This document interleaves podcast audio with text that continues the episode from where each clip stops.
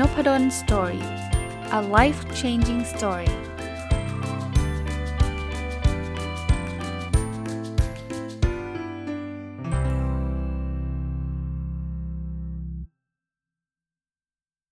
สวัสดีครับ ยินดีต้อนรับเข้าสู่นพดล Story Podcast นะครับแล้วก็วันเสาร์นะครับยินดีต้อนรับเข้าสู่รายการ Weekend Entrepreneur หรือรายการผู้ประกอบการวันหยุดเนาะต้องบอกว่าเสาร์นี้น่าจะเป็นเสาร์สุดท้ายของปี 2020 2021 แล้วนะครับ นี่หลงปีเลยนะ 2021 แล้วนะ ก็เรายังคงอยู่กับรายการนี้มาโดยตลอด แล้วก็ยังไม่มีทีท่าว่าจะจะจะจะหยุดทำนะครับสำหรับรายการ Weekend Entrepreneur นะครับ เพราะว่าด้วยเหตุผลที่ว่าผมได้รับ feedback มาดีๆ จากหลาย ๆ ท่านนะครับ ว่าได้ฟังรายการนี้แล้วมีแรง อย่างน้อยๆก็เริ่มมีแรงบันดาลใจในการทำ Weekend Entrepreneur หลาย ๆ ท่านเนี่ยเริ่มต้นจาก ฟังรายการนี้แล้วก็ไปทำจริง แล้วตอนนี้บอกว่าโอ้โหได้รับผลตอบรับมาอย่างไม่คาดฝัน อย่างไม่คาดหมายก็เป็นผลบวกนะครับว่ามีไรายได้เพิ่มขึ้นอย่างมากนะครับ ก็ผมก็ร่วมดีใจด้วยนะ ผมก็ถือว่าเป็นส่วนเล็กๆ ส่วนหนึ่งแล้วกันจริง ๆ ท่านทำเองนั่นแหละนะครับ แต่ว่าถ้ามันจะสามารถเริ่มต้นทำให้ท่านได้ทำอะไรใหม่ ๆ ดีๆ ได้เนี่ย ผมคิดว่าก็ก็ดีใจครับที่รายการที่ผมทำมากว่า 100 ตอนนะโดยประมาณเนี่ย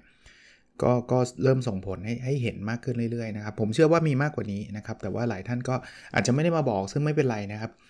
บอกก็ดีใจด้วย ไม่บอกก็ดีใจด้วยเช่นเดียวกันนะครับ ก็ลองดูนะครับปีหน้าก็ตอนนี้สิ้นปีแล้วก็คงเป็นอีกปีหนึ่งที่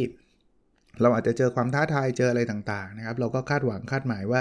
ไอ้โควิดมันจะหมดไปสักทีนะครับ แต่ถึงแม้แม้โควิดจะหมดไปเนะเราก็ยังมีเรื่องของ challenge หรือความยากลำบากในหลาย ๆ เรื่องที่รออยู่นะคือคืออย่าอย่าไม่อยากให้มองในแง่ลบซะมากจนเกินไปนะเมื่อมันมีความ challenge รออยู่ หรือว่าความยากลำบากรออยู่ มันก็แปลว่ามันมีโอกาสรออยู่เช่นเดียวกันนะครับอะวันนี้มาต่อจากหนังสือเล่มเดิมที่ผมรีวิวค้างไว้นะครับ คือเส้นทางสู่อิสรภาพทางการเงินอย่างแท้จริงของโค้ชหนุ่มนะครับ The Money Coach คุณจักรพงศ์เมธพันธ์นะครับ ผมรีวิวไปแล้วหลายตอนเลยนะ คราวนี้มาดูต่อนะครับ บอกว่าบทนี้เขียนบอกว่าแค่เชี่ยวชาญอาจไม่พอนะเขาบอกว่าทักษะของผู้เชี่ยวชาญกับผู้ประกอบการนั้นเป็นทักษะคนละเรื่องกันนะจริง ๆ เรื่องนี้เนี่ยเราเราเคยคุยกันมาตลอด แล้วผมว่ามันก็เหมาะกับ Weekend Entrepreneur นะเอาเอาง่ายๆนะทักษะของผู้เชี่ยวชาญ เช่นเราเราเราเป็นนักบัญชีที่เก่งมากนะเราทำบัญชีเนี่ยไม่มีพลาดเลย หัวหน้าชื่นชม แต่ไม่ได้แปลว่าเราจะเป็น มาเปิดบริษัทรับทำบัญชี และประสบความสำเร็จเสมอไปทำไมผมถึงพูดแบบนั้น ใช่ความเก่งมันเป็นมันเป็นส่วนหนึ่งที่ทำให้โอกาส ขีดเส้นใต้คำว่าโอกาส ประสบความสำเร็จมันมากขึ้นแน่นอน แต่อย่าลืมว่าความเป็นผู้ประกอบการมันมีมากกว่าการทำบัญชี เราอาจจะต้องไม่ใช่อาจจะครับ เราต้องทำการตลาด เราต้องเก็บเงินลูกค้า เราต้องไปหาลูกค้าใหม่ เราต้องให้บริการ คือถึงแม้ว่าเราทำบัญชีเก่งมาก แต่ว่าถ้าเกิดไอ้พาร์ทอื่นๆเนี่ยจัดการการเงินไม่ดี หาลูกค้าไม่เป็น ตั้งราคาไม่ถูก สุดท้ายเราก็อาจจะล้มเหลวก็ได้ เพราะนั้นเนี่ยจริง ๆ แล้วมันมีงานมากกว่าการทำบัญชีมากมายนะหรือเป็นอย่างอื่นก็ได้นะ เราเป็นช่างกล้องมืออาชีพ ก็ไม่ได้แปลว่า เรามาเปิดรับบริการทำสมมติร้านสตูดิโอถ่ายรูปแล้วเราจะประสบความสำเร็จเสมอไป เพราะว่ามันมีอีกหลายเรื่อง แต่พูดแบบนี้ไม่ได้ discourage ไม่ได้ทำให้ท่านแบบโอ้อย่างนี้เราก็ทำอะไรไม่ได้ละไม่อยากให้ทำให้ท่านท้อใจนะผมอยากจะแค่บอกว่าคือหนังสือเขาก็พูดนะว่าเราต้องศึกษาเรื่องอื่นด้วย รายการวิกเกนองเทอร์เบเนอร์ผมก็เริ่มต้นบอกว่าให้ท่านทำในสิ่งที่ท่านรัก ท่านทำในสิ่งที่ท่านเก่งใช่ไหมแต่สุดท้ายนะท่านต้องไปหาความรู้เรื่องของการเป็นผู้ประกอบการมันหยุดด้วยนะ ที่ผมเอามารีวิว เอาหนังสือมารีวิว เอาอะไรต่างๆ มาเล่าให้ฟังทุกสัปดาห์เนี่ยก็ คิดว่าจะช่วยส่งเสริมความรู้ทางด้านนี้นั่นแหละนะครับ ความรู้ในเชิงเทคนิคอะท่านมีอยู่แล้วแหละนะครับท่านท่านถ่ายรูปเก่ง ผมไปสอนท่านถ่ายรูปไม่ได้หรอกเพราะผมถ่ายรูปไม่เก่งนะครับ ท่านทำขนมเก่ง ผมทำขนมไม่เป็นด้วยซ้ำดังนั้นรายการนี้ไม่ได้สอนให้ท่านมีความรู้เชิงเทคนิค เฉพาะทางเนอะทำขนมท่านไปเรียนจากท่านอื่นได้เลย ถ่ายรูปท่านไปเรียนจากท่านอื่นได้เลย แต่ผมอยากมาให้ความรู้ทางด้านการบริหารการจัดการ ในเชิงของผู้ประกอบการ โดยเฉพาะวันหยุดเนี่ยเรามีเวลาไม่เยอะนะ เรามีแค่วันเสาร์อาทิตย์หรือไม่ก็ตอนเย็นๆของวันธรรมดาเท่านั้นนะครับ เพราะฉะนั้นบทนี้ของพี่หนุ่มเนี่ยของโค้ชหนุ่มเนี่ยผมก็ค่อนข้างชอบทีเดียวนะครับว่าทักษะผู้เชี่ยวชาญกับทักษะผู้ประกอบการเนี่ยมันเป็นคนละเรื่องกัน แต่ไม่ได้แปลว่าต้องเลือก เราเป็นได้เราก็ต้องศึกษาเท่านั้นเองนะครับมาถึงอีกบทหนึ่งนะครับคุณหนุ่มเขียนบอกว่าเริ่มต้นให้ง่าย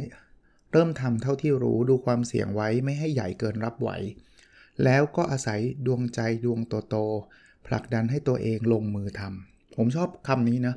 คือมันตรงกับคอนเซปต์ผมเลยอะconcept ไอ้ผู้ประกอบการมันอยู่ที่เราคุยกันนะเริ่มต้นให้ง่ายคือไม่ต้องไปใช้เงินลงทุนอะไรมากมาย เยอะแยะนะครับอย่าทำอะไรให้มันซับซ้อนนะเริ่มเท่าที่รู้ก็คือก็เรารู้อะไรเราก็ทำตรงนั้นนะครับ สิ่งที่เราสิ่งที่เราเก่งนะครับดูความเสี่ยงไว้ไม่ให้เกินรับไหวข้อนี้คือ คือ low investment ที่ผมพูดอยู่เสมอว่า Weekend Entrepreneur ผมไม่อยากให้เราเอาเงินไปลงทุนเยอะแยะมากมาย แล้วก็บอกอาศัยหัวใจดวงโตๆผลักดันให้ตัวเองลงมือทำก็แปลว่า เริ่มเหอะนะครับ ถ้าเราเราเช็คความเสี่ยงแล้วนะครับ สุดท้ายเราคิดว่ามันล้มเหลวก็ไม่ได้เดือดร้อนอะไรมากนะไม่เดือดร้อนตัวเองไม่เดือดร้อนคนอื่นด้วยนะบางคนบอกว่าเอ้ยผมไม่เดือดร้อนหรอกผมกู้เงินพ่อแม่มา 5 ล้าน พ่อแม่ผมสิเดือดร้อนอย่างนี้ก็ไม่ได้นะเราไปทำให้คนเดือดร้อนไม่เอานะเอาเอาเฉพาะ ไม่ใช่เอาเฉพาะเอาทั้งตัวเราและคนอื่นไม่เดือดร้อนเนี่ยถ้ามันล้มเหลวเนี่ยไม่มีอะไรที่ไม่ควรจะหยุดยั้งเราไงใช่ไหมเราก็ทำไปเลย ถ้ามันล้มก็ล้มไงก็บอกแล้วไม่ไม่เดือดร้อนมากไงนะครับอ่าก็อย่างที่บอกนะครับเขาบอกว่าการคุณโค้ชหนุ่มใช้คำว่าด้นนะนะด้นคือลงมือทำเท่าที่รู้และจำกัดความเสี่ยงนะครับเรารู้ตรงนี้เราทำตรงนี้นะครับแล้วก็จำกัดความเสี่ยงอย่าไปลงทุนเยอะแยะพี่หนุ่มบอกว่าใส่ดอกจันให้เลยนะจำกัดความเสี่ยงเนี่ย อย่าไปแบบโอ้ย all in all in คือทุ่มสุดตัว โดยเฉพาะในช่วงแรกๆเนี่ยเราเราไม่รู้ด้วยซ้ำก็ลองดูครับ อีกอันนึงนะครับ พี่หนุ่มหรือคุณหนุ่มบอกว่าใช้คาว่าวักทองเปลี่ยนชีวิตนะครับ คือคุณหนุ่มเนี่ยแต่ก่อนเนี่ยติดหนี้ติดสินเต็มไปหมดเลย แล้วคราวนี้เนี่ยคนก็มาตามหนี้ใช่ไหมธนาคารก็มาตามหนี้ก็โทรมาก็ไม่รับ พยายามหนีพยายามหลบหน้าจนวันหนึ่งเนี่ยเขามาดักรอหน้าบ้านเลยหน้าประตูบ้านตอนเช้าเลย คุณหนุ่มออกมาตกใจ เซลซวยแล้ว ก็เลยบอกพี่ถ้าพี่จะต้องยึดบ้านพี่ก็ยึดไปเลยนะ ผมไม่มีเงินจ่ายเขาเขามีคำพูดคำหนึ่งที่คุณหนุ่มบอกว่าเป็นวักทองและเปลี่ยนชีวิตเขาเลยบอกคุณแค่เป็นหนี้คุณไม่ได้ฆ่าใครตาย มันแปลว่าจริง ๆ เป็นหนี้มันแก้ไขได้นะ มันไม่ได้แบบไปไปเป็นเป็นเรื่องแบบขนาดฆ่าคนตายอะอารมณ์แบบนั้นอะพอเขารู้สึกถึงคำนี้เขาเลยลุกขึ้นมาสู้ครับ แล้วเขาก็ผมจำได้ครับโค้ชหนุ่มเนี่ยก็เล่าให้กับคนเป็นหนี้ฟังเหมือนกันคำนี้นะว่ามันเป็นกำลังใจนะมันเกี่ยวอะไรกับ Weekend Entrepreneur อาจจะไม่ได้เกี่ยวโดยตรง แต่ผมเชื่อว่าหลายคนเนี่ยทำ Weekend Entrepreneur ก็เพราะว่าตัวเองก็มีหนี้อยู่เนาะก็ต้องการผ่อนหนี้ผ่อนเผาบ่อนผ่อนเบาภาระตัวเองหรือภาระครอบครัวเนี่ยผมคิดว่าลองลองดูประโยคนี้ก็ได้ว่าเราไปแค่เป็นหนี้นะเราไม่ได้ฆ่าใครตาย เพราะนั้นเนี่ยเราบริหารจัดการลองดูนะครับ มาอีกอันนึงครับโค้ชหนุ่มบอกว่าเป็นนิยายการเงินนะเขาบอกว่าถ้าเป็นเรื่องการเงินไม่มีอะไรที่เป็นไปไม่ได้นะครับคือโค้ชหนุ่มเนี่ยไปเจอคนเยอะแยะมากมายนะไปหาอ่านกันเองเนาะว่าสุดท้ายเนี่ยเขาเขาทำได้นะสุดท้ายเนี่ยเขาบริหารจัดการฝ่าวิกฤตขึ้นมาได้นั้นถ้าถ้าเราฟังคำนี้นะว่าในเรื่องการเงินไม่มีอะไรที่เป็นไปไม่ได้เนี่ย ผมว่ามาต่อยอดกับวิกเอนองเทอร์เพเนอร์เหมือนกัน ผู้ประกอบการมันหยุดก็ไม่มีอะไรที่เป็นไปไม่ได้เหมือนกันนะเท่าที่ถ้าเราทำตามหลักการที่เราคุยกันมาตลอดเป็น 2 ปีได้แล้วนะรายการนี้นะครับถ้าเราฟังมาตลอดเนี่ยเราจะเข้าใจว่าเออมันทำได้หลาย ๆ อย่างนะครับแต่แต่แต่ต้องศึกษาหาความรู้นะไม่ใช่ว่ามุทะลุดุดันทำไปเลย โดยที่ไม่ไม่ได้ศึกษาอะไรเลย อย่างนั้นก็ก็ไม่ดีใช่ไหมครับอีกอันนึงครับเขาบอกว่าใช้เวลาเป็นเชื้อเพลิงนะครับให้ให้ใช้เวลาสร้างรายได้ และใช้เวลาในการหาเครือข่าย ผมชอบ2 concept นี้เหมือนกันนะเอ่อ Weekend Entrepreneur เราพูดถึงการใช้เวลาในการสร้างรายได้ซะเยอะเลย ว่าเอาเวลาในเสาร์อาทิตย์เนี่ยมาสร้างรายได้นะ มาทำสิ่งที่ตัวเองชอบสิ่งที่สิ่งที่ตัวเองรัก สิ่งที่ตัวเองมีความสามารถอะไรเงี้ยแต่อีกอันนึงผมไม่ค่อยได้พูดแล้วโค้ชหนุ่มพูดมา ผมว่ามันมันก็ใช่นะคือใช้เวลาในการสร้างเครือข่าย สร้างเครือข่ายเนี่ยมันคือคนในวงการนั่นแหละครับ คือเราเราอย่าเพิ่งไปหวังว่า เออวันนี้จะสร้างเครือข่ายแล้วฉันจะต้องมียอดขายเพิ่มขึ้นวันพรุ่งนี้ อย่างนี้ไม่เรียกว่าเครือข่ายนะ เครือข่ายคือเราช่วยเขาเขาช่วยเรานะ ค่อยๆทำกัน แล้วคนในวงการไม่ได้แปลว่าจะจำเป็นต้องเป็นคนที่เป็นเขาเรียกว่าอะไรนะทำธุรกิจเดียวกับเรานะอาจจะเป็นคนที่อยู่รอบข้างนะ อาจจะเป็นลูกค้า อาจจะเป็นคนรู้จัก อาจจะเป็นอะไรแบบนั้นก็ได้นะ เขาบอกว่าตรงนี้จะสร้างเครือข่าย ผมยกตัวอย่างนะ สมมุติว่าเราทำ คุกกี้ขายช่วงปีใหม่เนี่ยเห็นหลายคนทำแล้วทำอร่อยมั้งตอนนี้น้ำหนักขึ้นเลย เพราะว่ามีแต่คนให้คุกกี้นะแต่ชอบนะแต่ชอบก็ก็ไม่เป็นไรครับปีใหม่เอาเอาซะหน่อยนะคราวนี้กลับมา เครือข่ายของเราคือใคร มันอาจจะเป็นเพื่อนๆเราใช่ไหมที่เราแบบเราอาจจะไม่ได้หวังอะไรจากเพื่อนนะไม่ได้กะว่าโอ้เพื่อนเราจะทำให้เรารวยไม่ได้ขนาดนั้นนะเราจะบอกเฮ้ยปีใหม่เอาเอาขนมไปกินอะไรเงี้ย เอานี่ก็ไม่ได้กะว่าเออเธอเอาไปหนึ่งอันแล้วเธอต้องสั่งฉันหนึ่งชิ้นนะไม่ใช่เลยนะ ไม่ได้กะว่าแบบนั้นคือให้ด้วยใจจริงๆ นี่คือการสร้างเครือข่าย เฮ้ยแฮปปี้นิวเยียร์ไว้เมอร์รี่คริสต์มาสอะไรเงี้ยนะครับก็ก็เอาไปให้เพื่อนๆรับประทานกัน แต่สิ่งที่มันเกิดขึ้นคือคุณลองนึกภาพนะเพื่อนๆนะถึงแม้ว่าไอ้ไอ้คนเอาคุกกี้มาให้เนี่ยไม่เคยบอกอะไรนะว่าต้องสั่งเรานะ อย่าไปสั่งคนอื่นเขาไม่เคยพูดเลยเขาให้จริง แต่ถ้าเป็นเราอะ่ะเออเฮ้ยเดี๋ยวเราจะไปหาญาติผู้ใหญ่คนนี้เขาชอบคุกกี้เราจะสั่งใครอะ่ะก็ต้องสั่งให้เพื่อนเราอยู่แล้วใช่ปะยกเว้นว่าทำคุกกี้ไม่ได้เรื่องเลยนะอีกเรื่องหนึ่งนะแต่ปกติมันไม่ค่อยมีหรอกใช่ไหมถ้าเราทำขายมันก็ต้องต้องต้องดีระดับหนึ่งอะ่ะเพราะฉะนั้นเนี่ยเราก็จะได้เริ่มเริ่มสร้างเครือข่ายออกมาปากต่อปากใช่ปะไม่ใช่แค่เพื่อนนะคนอื่นก็ได้นะครับ เราอาจจะแม้กระทั่งคู่แข่งนะผมยกตัวอย่าง สมมุติว่าคนสั่งคุกกี้เราบอกว่าอยากสั่งเค้กด้วยแต่เราไม่ได้ทำเค้ก แต่เราบอกว่าเฮ้ยรู้จักร้านเค้กเราแนะนำร้านนี้ให้ พอเพื่อนเราหรือคนที่เขาสั่งมาเขาไปติดต่อร้านเค้กนั้นเนี่ยร้านเค้กนั้นก็อาจจะ appreciate ก็ได้บอกว่าเนี่ยร้านนี้เขาแนะนำมาให้ซื้อเฮ้ยวันหลังนะสมมุตินะ มีคนไปซื้อเค้กกับเขาแต่เขาสั่งคุกกี้ด้วย แน่นอนนะครับเขารู้จักเราอะแล้วเราก็เคยแนะนำลูกค้าไปให้เขาอะ่ะ มันก็เป็นเครือข่ายด้วยกันเห็นไหม พยายามทำมันในในลักษณะนี้แต่อย่าไปหวังว่า โหวันนี้แนะนำแล้วพรุ่งนี้ทำไมแกต้องแนะนำคืนสี่สองครั้งอะไรเงี้ยไม่ใช่นะ แต่ใช้เวลาให้มันคุ้มค่าสร้างไรายได้และสร้างเครือข่าย อันนี้เขาบอกว่า ยื่นมืออย่ายื่นเงิน คือยื่นมืออย่ายื่นเงินนี่แปลว่าไงครับ คือบางคนเนี่ยแบบอันนี้อาจจะอาจจะตรงกับชีวิตหลายคนก็แล้วกันนะ แต่ว่าอาจจะไม่ได้เกี่ยวกับ Weekend Entrepreneur มากนะจะอาจจะเกี่ยวนิดๆนะ สมมุติว่าเราทำ Weekend Entrepreneur ก็แล้วกันนะแล้วคราวนี้เนี่ยญาติญาติพี่น้องเราก็เริ่มมีความลำบากใช่ไหมจากโควิดจากอะไรอย่างเงี้ยเนาะเขาก็อาจจะมาบอกว่า เออพี่พี่ยืมตังค์หน่อยนู่นนี่นั่นอะไรเงี้ยปัญหามันคืออย่างนี้ ถ้ารายได้เราก็ไม่มีอยู่แล้ว เราก็ติดหนี้อยู่แล้ว แล้วเราไปให้เขายืมตังค์อีกแน่นอนครับ คนยืมอะแปลว่าเขาไม่มีตังค์นั้นทำใจได้เลยนะ ยืมไปไม่ค่อยได้คืนหรอกเพราะเขาจะหาที่ไหนเมื่อคืนนะถ้าเขาหาได้นะเขาคงไม่ต้องยืมเราหรอกใช่ไหม ราะนั้นยืมเงินเนี่ยมีคนบอกว่าตัดใจไว้ได้เลยว่าเงินส่วนนั้นนะถ้าจะให้ยืมเท่าไหร่เนี่ยคิดไว้เลยว่าต้องเป็นหนี้ศูนย์ต้องเป็นหนี้ศูนย์ถ้าเราบอกว่าเอ้ยมันมันพี่น้องเราเรายอมก็ก็ยอมไปไม่เป็นไรนะแต่ส่วนใหญ่เนี่ยบางทีก็ไปหวังไงว่าจะได้คืน แต่มันไม่ได้ก็เจ็บใจแล้วบางทีพี่น้องกันก็ทะเลาะกัน เพื่อนสนิทกันก็แตกกันไปนะแต่กลับมาเขาบอกว่าแทนที่จะยื่นมือเนี่ยให้ยื่นเอ้ยแทนที่ยื่นเงินเนี่ยให้ยื่นมือครับ ยื่นมือคือให้ให้ข้อคิดเขา ให้ความรู้เขา หรือแม้กระทั่งให้ลองให้เขากระตุ้นทำอะไร ที่จะไปช่วยเหลือชีวิตเขาในระยะยาวเราไม่สามารถให้เขายืมเงินได้ตลอดเวลา หรือให้เงินให้เขาได้ตลอดเวลา เพราะว่าเราเราไม่มีเงินเยอะขนาดนั้น กลับมาที่ Weekend Entrepreneur นะถ้าสมมุติว่าเราทำอยู่แล้วมันประสบความสำเร็จระดับหนึ่งแล้วมีคนมายืมเงินเราเนี่ย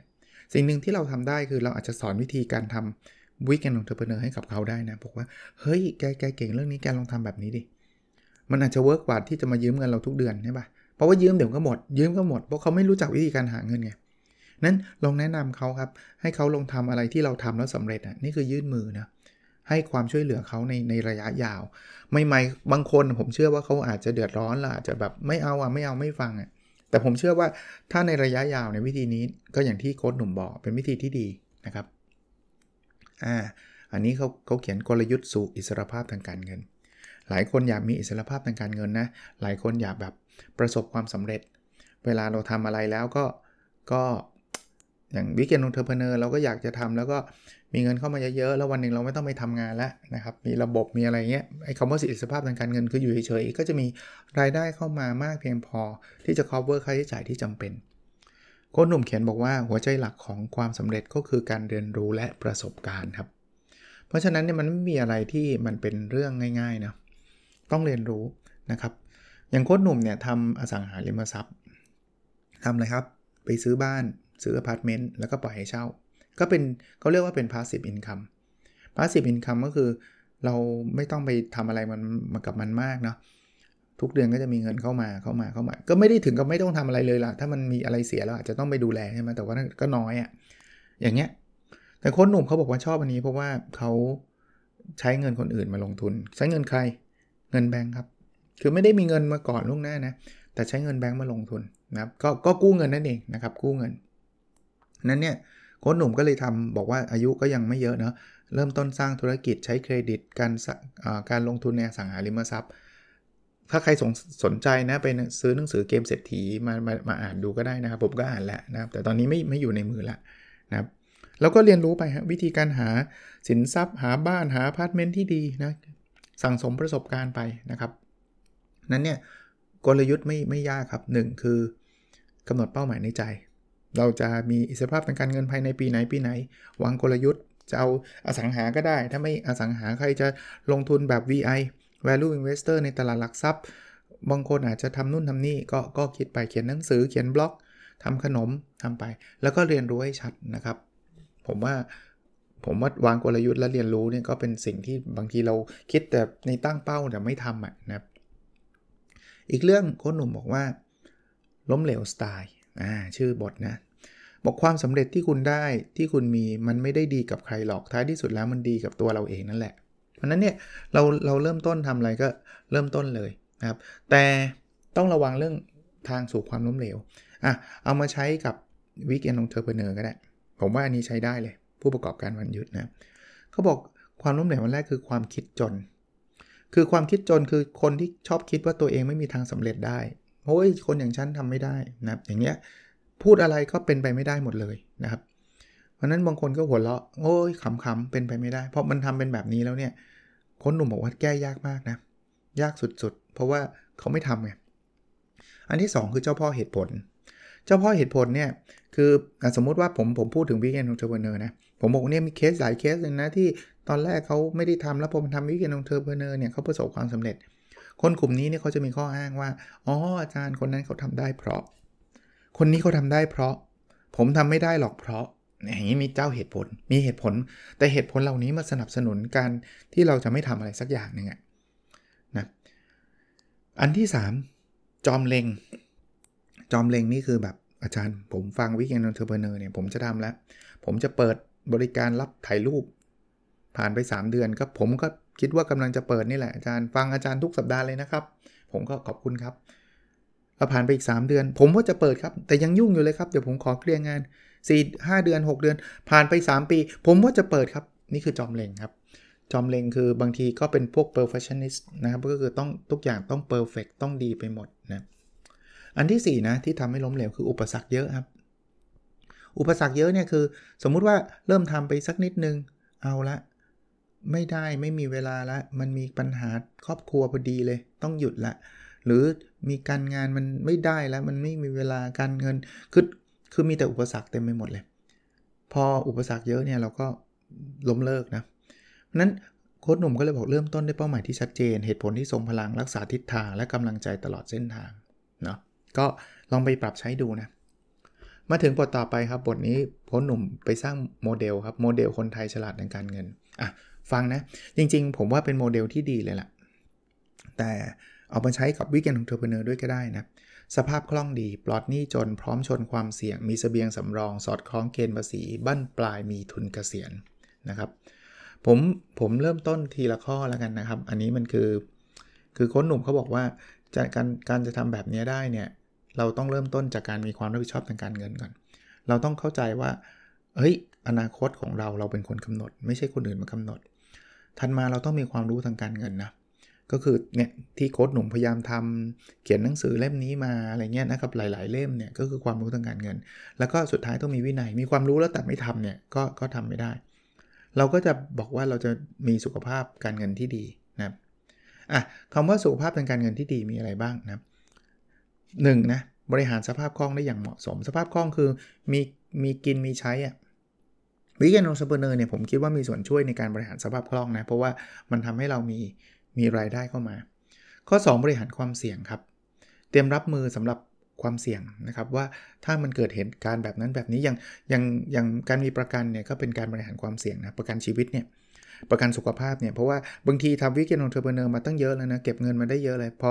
พอป่วยปุ๊บเข้าโรงพยาบาลโรงพยาบาลไม่ใช่ถูกๆนะครับ แล้วมันชีวิตเราเราจะบอกว่าไม่เอาไม่เอางั้นจะไม่จ่ายก็ไม่ได้ใช่ไหมเราก็ต้องรักษาตัวเองให้หาย เงินเก็บมา 3 ปีหมดเลยอย่างเงี้ยแต่ถ้าเกิดเราจ่ายเงินประกันไปบ้างนะให้มันเหมาะสมอะนะครับเฮ้ยถ้าเกิดป่วยมันก็ไม่เป็นไรครับ เราก็มีมีมีค่ารักษาพยาบาลนะครับอันที่ 3 คือวางแผนเกษียณรวย ต้องคิดเลยฮะเราอยากจะหยุดทำงานเมื่อไหร่ อาถ้าคนทั่วไปเนี่ยเขาจะเกษียณ 60 ใช่ไหมตอนนั้นจะต้องมีเก็บเงินเก็บเท่าไหร่ มีหนังสือเยอะแยะมากมายที่จะทำให้เราวางแผนการเกษียณได้ดีนะ อันที่ 4 อาจจะบียอนนั้นอีกคือวางแผนเกษียณเร็ว บางคนเนี่ยไม่จำเป็นต้องเกษียณ 60 นะ 50 อยากเกษียณ อยากเกษียณไม่ได้แปลว่าเราต้องเกษียณจริง ๆ หรือลาออกจริงๆนะ แต่เป็นการทำงานที่แบบถึงแม้โดนให้ออกฉันก็อยู่ได้แล้วละอ่าอย่างนี้ก็วางแผนได้นะ ก็ที่โค้ชหนุ่มเขาพูดนะว่า สภาพคล่องดีปลอดหนี้จนพร้อมชนความเสี่ยง มีเสบียงสำรอง สอดคล้องเกณฑ์ภาษีบั้นปลายมีทุนเกษียณนะครับ ก็พูดพูดง่ายๆว่าเรื่องภาษีด้วยนะไหนๆพูดแล้วก็อย่าไปหลบนะครับทำ weekend entrepreneur เนี่ยมันต้องเสียภาษีก็ต้องเสียนะตามตามที่มันควรจะต้องเสียนะครับโอเคนะครับตอนสุดท้ายมีปรัชญาเศรษฐกิจพอเพียงของในหลวงรัชกาลที่ 9 นะ บอกว่า 3 หลักการ 2 เงื่อนไข พอประมาณมีเหตุผลมีภูมิคุ้มกัน ภายใต้ความรู้คู่คุณธรรม อันนี้ก็ชัดเจนนะครับ เราต้องทำทำทำในทิศทางนี้แหละนะครับอะถัดไปครับรวยเร็วเป็นไปได้ครับ เฮ้ย อาจารย์จะมาแบบหลอกหลอกล่อคนอื่นหรือเปล่า อาจารย์พูดตลอดเลยไม่ใช่หรอว่าเออมันต้องใช้ความพยายามนะฟังดีๆนะครับ รวยเร็วเป็นไปได้ แต่รวยง่าย ๆ นั้นไม่มีเออคือคือคนรวยเร็วมีนะครับ แต่มันมาจากอะไรรู้ไหมขยันทำงานหนัก บนวิชาความรู้ที่ถูกต้อง และเดินบนทางตรงไม่ใช่ทางลัดรวยเร็วมี 2 แบบ คือเราขยันเราทำต่อเนื่องเราคำว่าเร็วไม่ได้เร็วแบบวันเดียว 2 วันนะแต่มันไม่ใช่เวลา 50 ปีถึงรวยไม่ใช่แบบนั้นนะครับเราโฟกัสเราทำจริง แล้วทำอยู่บนสิ่งที่ถูกต้องนะอะไรที่ไม่ถูกต้องเซโนนะไม่ใช่ แล้วอย่าไปอย่าไปหาทางลัดประเภทแชร์ลูกโซ่ เฮ้ย คุณลงวันนี้อีกเดือนหนึ่งได้เงินเท่าหนึ่ง โดนหลอกมาตั้งแต่ยุคสมัยผมเด็กๆ นั่นคือประมาณ 40 ปีที่แล้วนะ ผมก็เห็นข่าวตอนนั้นลงหนังสือพิมพ์กันใหญ่โตมาโหฬารเลยนะแชร์ลูกโซ่เนี่ย ปัจจุบันก็ยังมีอยู่ เพียงแต่มันเปลี่ยนชื่อไป เปลี่ยนรูปแบบไปอะนะเพราะฉะนั้นเนี่ยระวังครับไอ้ประเภทรวยเร็วๆอะแบบโดยที่ไม่ต้องใช้ความพยายามนั่งเฉยๆแล้วรวย ผมว่าโดนหลอกซะส่วนใหญ่นะครับ แทนที่เราจะเออแต่บางคนบอกว่าโอ้ยถ้างั้นอยากรวยเร็วมันต้อง high risk high return หรือเปล่า ต้องเทคความเสี่ยงเยอะๆ เราถึงจะรวยเร็วหรือเปล่าเขาบอกไม่จำเป็นครับโค้หนุ่มบอกใช้หลักคิด high understanding high return เออผมชอบนะ high understanding คือยิ่งรู้เยอะยิ่งรวยเยอะครับ เอาหุ้นเลยนะ ผมยกตัวอย่างว่าอาจารย์จะรวยอาจารย์ต้องแบบ take risk อาจารย์จะต้องแบบซื้อหุ้นซิ่ง ผมว่ารวยแบบนั้นอันตรายมาก มันอันตรายจะเจ๊งก่อนรวย แล้ววันหนึ่งมันจะเจ๊ง แต่ high understanding เนี่ยคือรู้ให้ลึกเลยหุ้นตัวไหนเป็นยังไงแบบไหน มันจะมีคนรวยแบบนี้ไม่น้อยนะในตลาดหุ้นเนี่ยมีหลายคนที่เราไม่รู้จักเลยด้วยซ้ำแต่เขารวยมากๆเลยนะเพราะเขาศึกษาเขาลงทุนเขาเต็มที่กับเรื่องนั้นอ่าวันนี้ขอประมาณนี้ไว้ก่อนนะ เพราะว่าไม่งั้นจะยาวจนเกินไป แต่ว่าในหนังสือเล่มนี้เนี่ย น่าจะอีกสักหนึ่งตอนน่าจะจบคิดว่านะครับ ก็วันนี้ถ้าฟังตรงวันน่าจะตรงกับวันคริสต์มาสนะครับ ขออนุญาต Merry Christmas กับทุกทุกท่านด้วยแล้วกันนะครับ คิดว่าตอนนี้ช่วงปีใหม่ก็จะเป็นช่วง ผมไม่รู้แต่ละคนเหมือนกันหรือเปล่านะ อาจจะช่วงพักผ่อนกันนะเห็นในเฟซเฟซบุ๊กก็พักผ่อนกัน ใครยังทำงานอยู่ก็ก็เป็นกำลังใจให้ผมเป็นหนึ่งในนั้นนะครับ ผมก็จะพยายามพักผ่อนด้วยนะ แต่ว่าตอนนี้ก็งานก็มีอยู่ 2 งานน่ะที่ปรับเร่งมาเลยมัน deadline สิ้นปีนี้นะครับ ก็ต้องทำให้เสร็จเดี๋ยวเดี๋ยวก็จะพยายามแบ่งเวลาให้ดีนะครับ โอเคครับ แล้วเราพบกันในวิดีโอถัดไปนะครับ สวัสดีครับ